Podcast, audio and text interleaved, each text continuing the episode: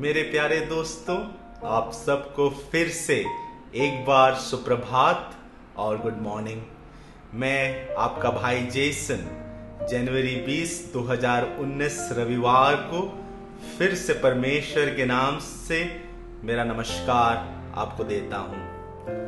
हम एक ऐसी दुनिया में रहते हैं जहाँ पर हम जब अपना जीवन व्यतीत करते हैं, हमें लगता है कि ये जो बोझ है या फिर ज़िंदगी की ज़रूरत है। हम अपनी काबिलियत के अनुसार, हम अपने आप में इसे हम पूरा करेंगे और ये यात्रा हम आगे बढ़ाते हैं। लेकिन कई बार ये जो ज़िंदगी की बोझ है, हमें दबा देती है और हम ऐसे मुकाम में पहुँच जाते हैं जहाँ पर हमें बहुत थकावट होती है, हम आगे बढ़ नहीं सकते। कई बार हमें जख्मों को झेलना होता है, शरीर में नहीं बल्कि हृदय में। जो हमें काफ़ी ठेस पहुंचाती है।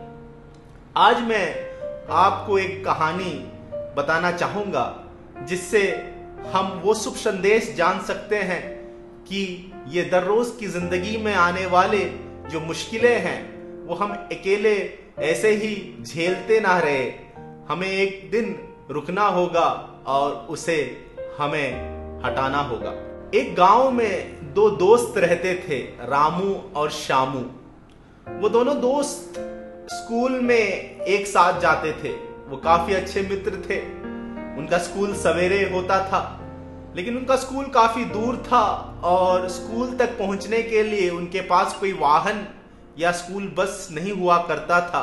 उन्हें चलकर स्कूल जाना होता था और वो स्कूल करीबन 10 किलोमीटर की दूरी पर था।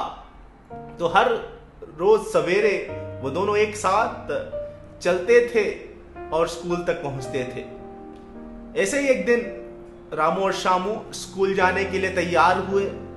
उन्होंने वो पैदल यात्रा शुरू की और वो कुछ ही दूर चले होंगे तभी शामू रुक गया और वो जाकर एक जगह बैठ गया।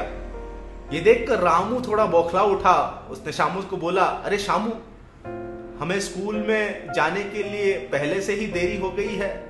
और तू यहाँ पर बैठ गया, क्या कारण है? तब शामू ने कहा, रामू मेरे जूते के अंदर एक कंकड़ घुस गया है। इसीलिए मैं बैठा हूँ, मैं उस कंकड़ को निकाल लेता हूँ और फिर मैं चलूँगा। रामू और भी गुस्सा हो गया। बोला, तुझे लगता है कि सिर्फ़ तेरे ही जूते के अंदर कंकड़ है? देख, मेरे जूते के अंदर भी कंकड़ गए हैं, लेकिन हमारे पास समय नहीं है। हमें स्कूल जल्दी ही पहुँचना होगा, नहीं तो टीचर हमें डांटेगी। देखो छोटा सा कंकड़ है, चल लेंगे। चलो जल्दी।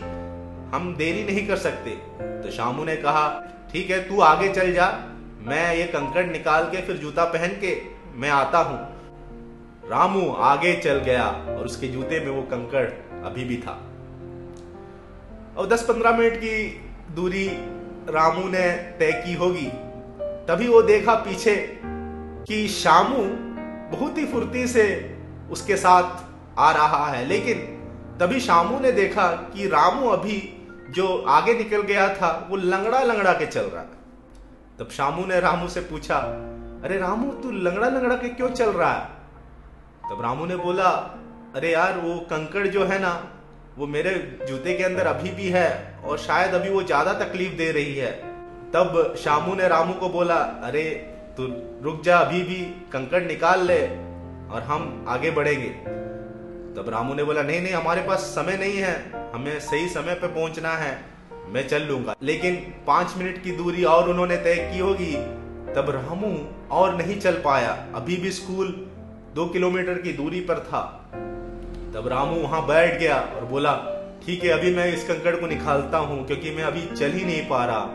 जब रामू ने अपना जूता खोल के अब देखा, वो कंकड़ ने बहुत ही समस्या खड़ी कर दी थी।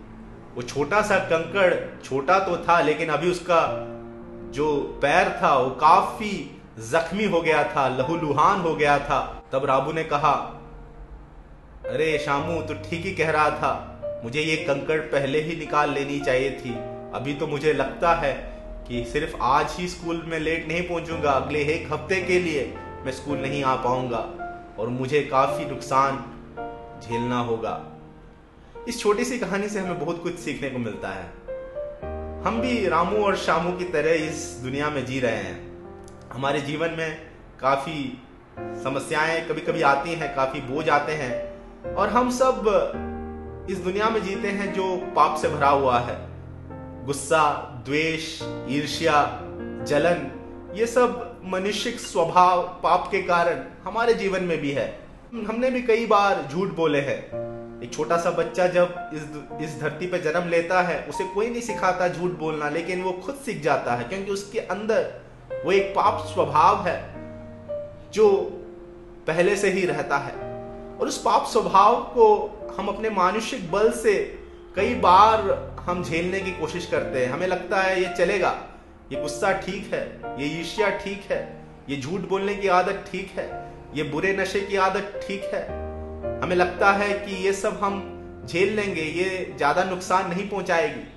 लेकिन ये ज़िंदगी में जब हम आगे निकल जाते हैं, जब और आगे एक मकाम में पहुँचते हैं तो ये सारी चीज़ें हमारे लिए एक समस्या बन जाती है।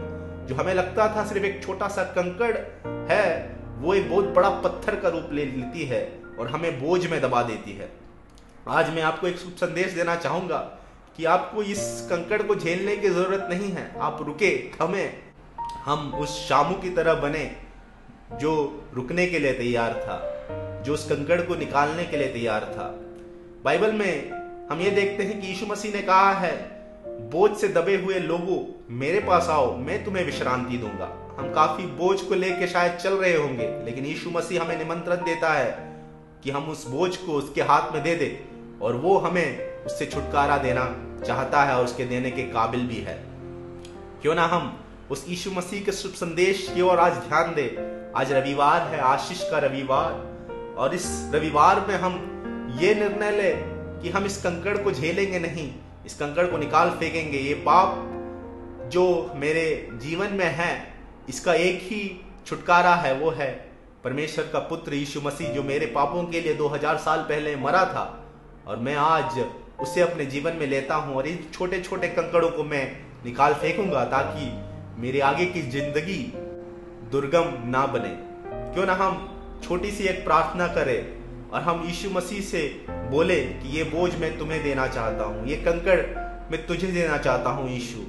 मेरे आगे का मार्ग तू सही बना।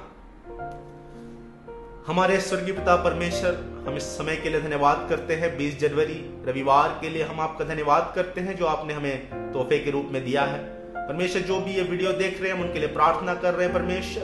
आप उनके जीवन को सरल बनाना, उनके जीवन में जितने भी कंकड़ समान पाप हैं, परमेश्वर, तूने उसे पहले से ही माफ़ किया है अपने बेटे के द्वारा।